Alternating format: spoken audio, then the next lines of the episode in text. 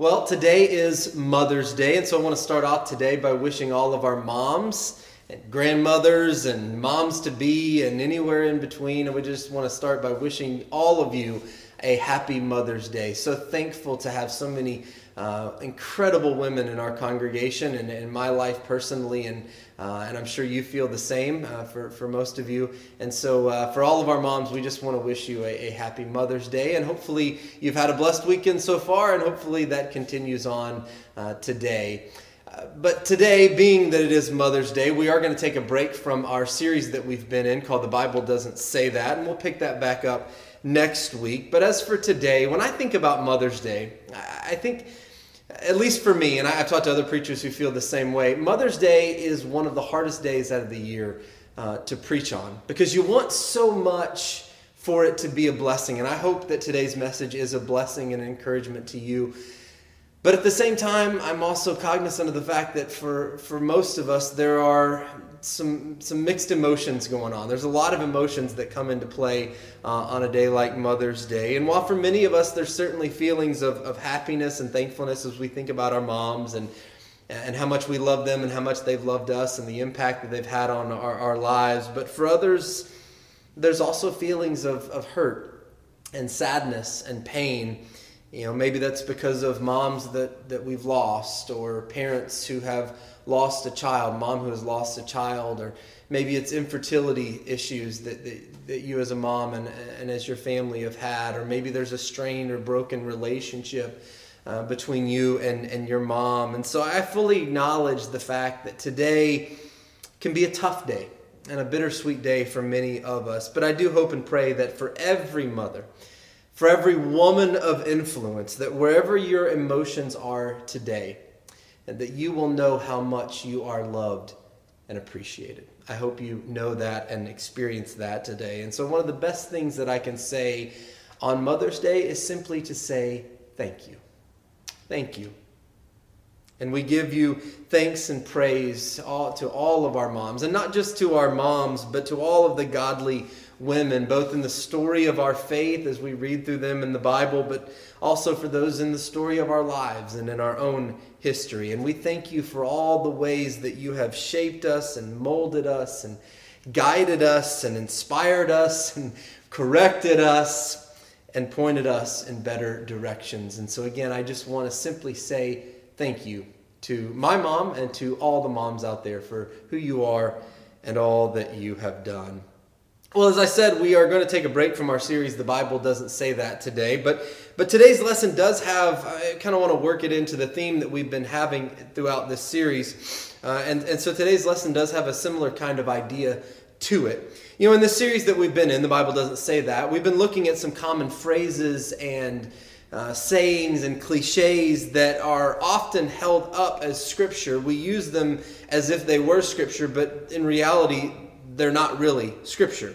And at the heart of, of a lot of the sayings and, and, and cliches that we use, that we've been talking about so far, it is, is a genuine interest in, in encouraging and helping to bring comfort to those who are going through a season of tough times. And we have good intentions, but the reality is the Bible just doesn't say what we're saying that it says. And while it may not be intentional, the reality is sometimes it can be a twisting of what the Bible actually does say.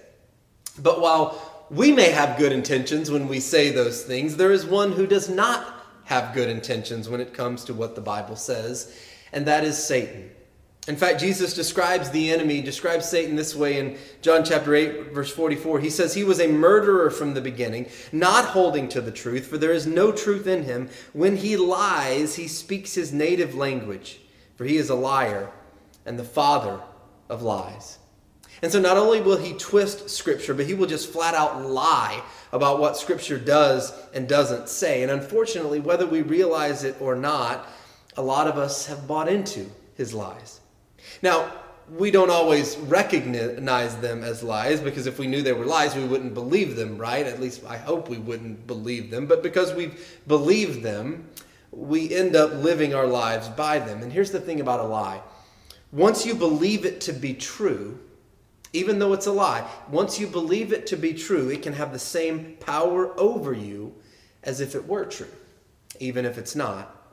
Let me give you a couple of small examples of this. Now, these aren't significant lies. They don't have major implications, but they are examples of how believing a lie can give it the power of truth in our lives. For instance, one example is the example of carrots. When you tell your kids to eat carrots and you're trying to motivate them to eat carrots, you might say something like this: you need to eat your carrots because the carrots will improve your what? Your eyesight. You ever said that? But that's actually not true. Unless your body is incredibly deficient in vitamin A, carrots don't really make bad vision better. Now, many of us have eaten carrots and we've forced our kids to eat carrots because we believe the lie that carrots will improve your your eyesight, but that lie is actually rooted in World War Two propaganda. The British Army didn't want to get out that their pilots had radar on their aircrafts, but they needed some reason for their incredible accuracy, and so they spread the word that their soldiers had great vision, especially at night, from them eating so many carrots. Well, that happened, and then one of the writers for Bugs Bunny cartoons apparently heard this World War Two propaganda that carrots improve your eyesight, and he believed it to be true, and so he worked that into the cartoons, and as a result, millions of homes were hearing from Bugs, Bugs Bunny, of all people, right, uh, a bunny, uh, that carrots improve your eyesight and your vision, and somewhere along the line, it just became accepted as true. And so millions of children and adults started eating carrots in hopes of improving their eyesight, even though that's not really true. Here's another example. You know, a lot of us were told growing up that we couldn't swim right after we eat, that it wasn't a safe thing to do. I remember growing up, you know, my mom would say, hey, you've been swimming for a while, you need to get out of the pool and get a little snack. And so we'd get out and we'd get a little snack. And then we'd have to wait like half an hour before we could get back in the pool. I mean, it was torture, right? We, we just got out of the pool. We ate our snack in like zero point two seconds, right? And then you got to wait you know, another twenty-nine minutes and, you know, fifty-nine plus seconds to get back into the pool. How many of you ha- had a rule like that, though, where you couldn't get back in the pool, at least not right away, that, uh, that you couldn't swim after eating? And maybe your mom told you what my t- mom told me, that it was, you know, you were at higher risk for things like leg cramps, and um, you know, that if you got leg cramps, maybe you you know, couldn't swim at the time, and then you had a possibility of drowning, right? And so you need to rest before you go back into the pool, except for that's not really the truth. Swimming after eating does not really increase your risk of muscle cramps. Um, it may, you know, mess with your belly a little bit if you eat too much, but it doesn't really you increase your risk for, for muscle cramps, and it's really not all that dangerous at all. Now, some of you hear me say that those things are not true, and yet there's still a part of you that wants to say, um, yeah, it is. Actually, yeah, that is true. And, and, and yet, even though it's not true, we believe it to be true. Why is that? Well, for one, there are certain lies that are hard for us to recognize when they're just so widely accepted. We don't want to, you know, if it's widely accepted, we don't want to be the one who kind of uh, butts up against what everybody else is, is saying. We don't want to believe something different than what everyone else believes. You don't want to be the one person who says, no, I, I don't buy that, and, and, and put your kid in danger for you know for them swimming right after eating, or the, your kids walking around squinting because they didn't eat enough carrots, right? You, you don't want to be that, that parent. But also, secondly, it's hard to recognize a, a, a lie if you've been told it for a long time. And the longer you believe a lie to be true, the more difficult it is for you to believe or recognize that it is a lie. Because if we've always believed it, it makes it really hard to change how we think about it. As someone once said, it's easier to believe a lie one has heard a thousand times than to believe a fact one has never heard before. Now, it's not that big of a deal, really, when we're talking about eating your carrots or swimming after eating. But what happens when we believe some more significant lies that have some more significant implications? Well, when we believe those lies, we're giving them tremendous power in our lives. Because when you believe a lie to be true, you give it the same power, again, as if it were true. But while the enemy may be the father of lies, Jesus identifies himself as the truth. And he says in John chapter fourteen, verse six, I am the way and the truth and the life. He says also in John chapter eight, verse thirty-one and thirty-two, he says, "If you hold to my teaching, you are really my disciples. Then you will know the truth, and the truth will set you free." And so on this Mother's Day weekend, I want to address one of the enemy's favorite lies and hopefully help us to see the truth that will set us free. And certainly he whispers this to both men and women alike, but I've noticed that it seems to be one of his favorites to throw at women in particular, and specifically at mothers. And the lie goes something like this: you don't have what it takes. You don't have what it takes. And I'm guessing that uh, there's a whole lot of moms out there that have bought into this lie that you just don't have what it takes. And he just tells you that lie every single day. And there might be different variations of it, like you don't measure up, you don't have the energy, you don't have the patience, you don't have the self-control, you don't have the wisdom, you don't have enough time, you don't know what you're doing, you're not a good mom, you're just messing the kids up, you're doing more harm than good, they'd be better off without you, you've tried long enough, no one appreciates you enemy anyway, no matter how hard you try, it's not going to be good enough, you might as well give up, you don't have what it takes. And so every time one of your kids makes a bad choice or some mistake, the enemy leans in and he whispers, that's your fault. That's on you. And you scroll down through Facebook and Instagram and you see pictures of moms and their children, and they look so happy and uh, well-kept and, and organized. And, and, and, and there's that voice that whispers, you'll, you'll never be that creative. You'll never be that fun. You'll never be that photogenic. You'll never be that beautiful. You'll never be that thoughtful. You'll never be that spiritual. Moms, the enemy, in essence, hands you a script. And that script says, you are not valuable. You are not capable. You are not qualified. You are not uh, competent. You are not appreciated. And he says, read this. Just, just read this. I, I, I just want you to read this. And just keep reading from this script. And you read that script, and you keep reading that script, and you give tremendous power to those lies. You know, the very first lie that the enemy told the very first woman, Eve, played on her insecurities, that she didn't have what it takes. And I think in a lot of ways, that's a lot of times what Satan does. He plays on our insecurities. We read about this in Genesis chapter three, starting in verse one. Scripture says, "Now the serpent was more crafty than any of the wild animals the Lord God had made. He said to the woman, did God really say? Did God really say that you must not eat from any tree in the garden?" And so here's what the enemy does. He tries to get you to question what God has said, to be insecure in what God, in the promises that God has given to you. Because if he can get you to question God's word and God's will for you and God's purpose for you, then he's got space to fill that with something else, with a lie. And Eve says, well, no, God didn't say we couldn't eat of any of the trees in the garden, just the one, just the one in the middle of, of the garden. That's the one we're not allowed to eat. God said you can't eat of it, you can't even touch it, because if you do, you will die. That's what God said. And then Satan takes what God says and he reverses it. He flips it. God says don't eat of it or you will die. Verse four, Satan says you, you won't die. God just knows that when you eat of it, your eyes will be opened and you'll be like him. You'll know what he knows. You'll know good from evil, but you'll know what God knows. You will be like God. Now, the thing is, there's a little truth in this. And that's what Satan does. He sells us a lie, but he, he gives us just a little bit of truth in it. And so he plays on Eve's insecurities and he says, yeah, you know, you don't really know that much right now, Eve. You're kind of naive, Eve. But if you eat this, you'll be smart. You'll be like God.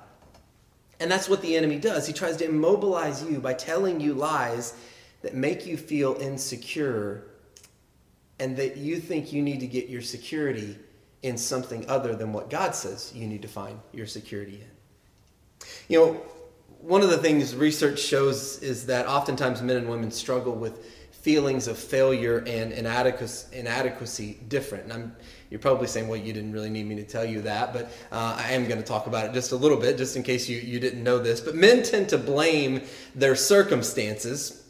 You know, that that's what men tend to do. We we we, we when we start feeling like we don't have what it takes, let's just be honest, we don't necessarily think that it's our fault. But women tend to internalize things. You know, men, we, we oftentimes think it's because of all these other things. Women tend to kind of internalize things. They tend to blame themselves. There was one study that was done at Cornell University with an engineering class, and in the class they, they noticed that, that when it became very difficult and challenging, the men and women in the class responded differently to not doing well in the class. When the men struggled in the class, they responded by th- saying things like, well, the teacher isn't a very good teacher, or the test wasn't fair, or if the teacher would have prepared us better, we would have done better on the test. On the other hand, the ladies would think things like, well, I knew I shouldn't have taken this class. I knew I wouldn't be smart enough to cut this. I, I don't have what it takes. And so the women tend to make their struggles and failures more about themselves. Men tend to look around and say, well, it can't be me, right? There must be some other reason. And all the ladies are like, yep, totally agree with that, right? For instance, let's say, I'll give you an example of this. Let's say a man goes into a store and, and, and we're going in there to buy a pair of pants, let's say. We, we think we know our size, and so we get what we think we wear, and of course we don't try it on, we just take it home, and a couple of days later we go to put the pants on and they're too tight. Like, we can get them on and, and we can get them buttoned, but they are too tight. I mean, the button is scared. It, it is it is crying out for its life, right? But we get them on. Now, in that moment, the thought never, or mostly never, crosses our mind that yeah, maybe I put on a few pounds. We, we never even consider that possibility. We don't think to ourselves, you know, I haven't really watched what I've eaten lately, and I haven't really been exercising like I should. Our first, our first thought is, well, they must have marked the size wrong. Like, that's what we as guys tend to think. And my guess is that a lot of us guys do think that way. If the clothes don't fit us right, there's something wrong with the clothes. It's not us, right? But most likely for ladies, that's not usually the thought process. And one of the ways I think the enemy tries to communicate this lie that, that you don't have what it takes and, and to try and play on your insecurities is by getting you to play the comparison game. Satan gets you to play the comparison game. You know, we live in a culture and in a time where we are constantly comparing ourselves to this person and that person and to one another. But the Bible says in Second Corinthians chapter ten, verse twelve, we do not dare to classify our, or compare ourselves with some who commend themselves, when they measure themselves by themselves or with each other and, and compare themselves with, with themselves. They are not wise. Galatians chapter six, verse four says, each one should test his own actions. Then he can take pride in himself without comparing himself to somebody else. And yet it's hard to avoid, right? I mean, it's hard to avoid, isn't it? And specifically with the, the prevalence and, and, and just this huge boom of social media that's taken place over, you know, the, the really the last decade or so, or however long it's been in, I think it's almost impossible to avoid that comparison trap. Other than just getting rid of it altogether, I don't know how you keep from doing it. And specifically for ladies and moms, it seems to be even more prevalent. And certainly there are there are some good things about social media. I, I'm, I'm not saying it's evil. I'm not saying that, that you know it's it's all bad and I'm all against it. But I just want to make sure that we understand what it really is. It, it's it's not really real, right? Or at the very least, it doesn't tell the whole story.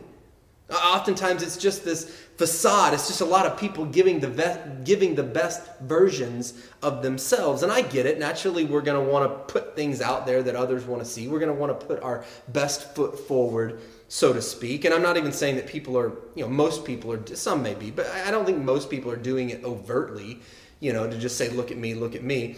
But for the most part, You're you're just seeing these idealized versions uh, of people. It's not real. It's a comparison trap, and it plays into our securities and insecurities, and it gives more weight when the enemy says things like, you don't have what it takes. You don't measure up to them.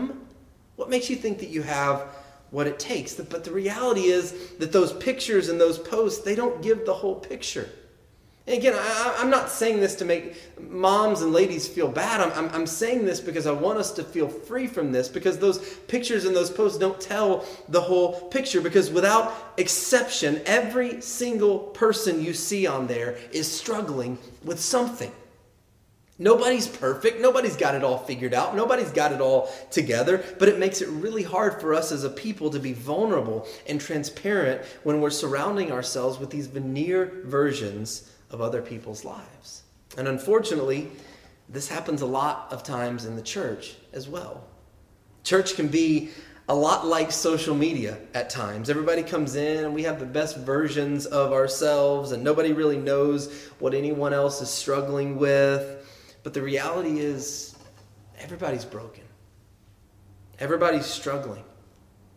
And yet, if you're in a culture and an environment and an atmosphere where you don't see that, it's almost impossible to experience any kind of healing and growth.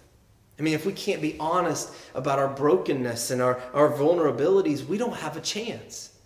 If you're constantly surrounding yourself with these idyllic images and identities that aren't even real, that's not healthy. It's not helping you. In fact, and a lot of times it's dangerous for you and me to be constantly taking that stuff in. And so, and so often, especially with moms, the enemy tries to convince you that you're blowing it, that you're missing the mark, that you don't have what it takes. See, look at all these people who have what it takes and you don't. And when you start to buy into that lie, you give it power as if it were true. And for a lot of moms, it ends up leading to this strive for perfection. You, you try to make everything perfect, but that is unattainable. And in the end, your family and your heart pay the price. And what, what ends up happening is you, you beat yourself up because you feel guilty that you're not perfect and that you don't have what it takes, and you don't feel like you get the job done. Then there's fatigue, because you after you beat yourself up long enough and you feel guilty long enough, you just get worn out. You get tired and you feel like quitting. And maybe that's where some of you moms are today. And listen, the enemy loves that, because he knows that if he can get you to live under this lie that you don't have what it takes, if he can get you to live under that lie long enough, that it's going to put an incredible amount of pressure on you and on those you love. And given enough time of you believing that lie and giving power to that lie, that pressure is going to cause things to break and fall apart. Now again, as I said earlier, like most of the enemy's lies, this one has some truth to it. You see, the idea that you don't have what it takes, that's actually true. You don't have what it takes. But what makes it a lie is that it's not the whole truth. The truth is you don't have what it takes. But the whole truth is that in Jesus, you have everything you need. In Jesus, you have everything you need to live out who he has called you to be and what he has called you to do. And Philippians chapter four, verse thirteen is the truth that sets us free. The Apostle Paul says, I can do all things through Christ who gives me strength. I can do all things through Christ who gives me strength. Now, you've heard me say this before, that this is one of the more taken out of context verses in the Bible. We often use it as a verse to motivate us for, you know, some sporting endeavor or personal conquest or some obstacle that we're facing. But in reality, you know what this verse is talking about? It's talking about contentment. It's talking about being content. And really, everything that we've been talking about today, this is what it's all about. Contentment is what it's all about. It's about being content. It's about being content in who you are in Jesus Christ. It's about finding your value and your purpose and your joy and your peace in him, not in all the other things in this world that Satan tries to tell you you need to find your security and your peace and your joy and your purpose in, but you find it in Jesus Christ. And so the next time the enemy tries to get you to believe that you don't have what it takes, you say, yeah, you know what? Maybe that's true. But I know the one who does have what it takes. Another version of this in Philippians chapter four, thirteen puts it this way. It says, I have strength for all things in Christ who empowers me. I'm ready for anything and equal to anything through him who infuses inner strength into me. I am self-sufficient in Christ's sufficiency. Moms, I hope you'll put both hands on that verse and never let go. Because you are too weak, but in him you are strong. You are too inconsistent, but his grace is sufficient. You have made mistakes, but his mercies are new every morning. And so may you delight yourself in the Lord and find your sufficiency in him. He knows the real you. He knows your struggles and your insecurities, and he loves you more than you could ever imagine. Be free from that pressure. You don't have to be perfect because Jesus has already been perfect for you. And remind yourself how God feels about you, because how he feels about you doesn't change if your kids misbehave in public. He doesn't care if you sometimes go to bed with a, a you know sink full of dirty dishes. He doesn't care if you wear sweatpants and no makeup, and your husband shouldn't either. He doesn't care if you decide to, to fix a frozen pizza for dinner. He, he doesn't care about those things. He cares about you and you finding your joy and your peace and your fulfillment in him. And so for your moms, here's what I want you to catch. Just take a deep breath. The pressure is off. And if you're feeling helpless, I want you to know he wants to help you. If you're hurting, he wants to hold you. If you feel guilty because you've made some mistakes, he wants you to experience the incredible power of his grace in your life. If you feel disappointed and disillusioned, he wants to be your delight. If you feel lost, he wants to guide you. If you're confused, he wants to give you his wisdom. If you feel broken, he wants to turn your brokenness into something beautiful. If you feel overwhelmed, he wants to give you his peace. And if you find yourself buying into that lie that says you don't have what it takes, then start telling yourself the truth, the truth that Jesus wants you to know and to tell yourself, that you can do all things through him. Find your joy in him. Find your value in him. Find your purpose in him. Find your peace in him. Find your contentment in him, because you may not have what it takes, but he does.